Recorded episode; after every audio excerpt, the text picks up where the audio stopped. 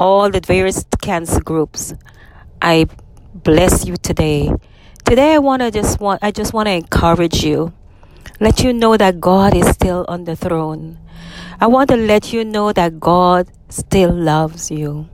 I want to let you know that God cares. God understands. He knows your pain.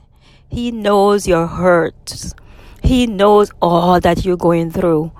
I know how it feels scary and don't know where to go, what to do, lonely, and are fearful that you may lose your family, you will lose your life. But please know that even though the doctors might give you a death sentence of three months, one month, one month, six months, a year, God has the final say.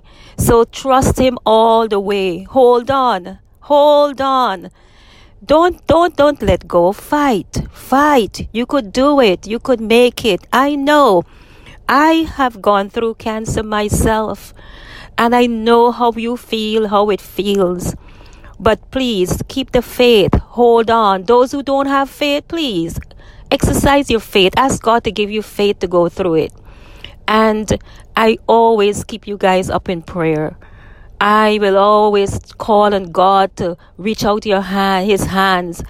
And I pray that you will feel Him close to you, feel Him hugging you, feel Him touching you.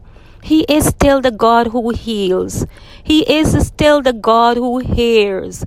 He is still the God who understands our needs and our pains and our wants. So I pray that my few words of encouragement will help to lift your spirits. Please hold on. Trust God. He is on your side. He is with you. And God bless you. I love you.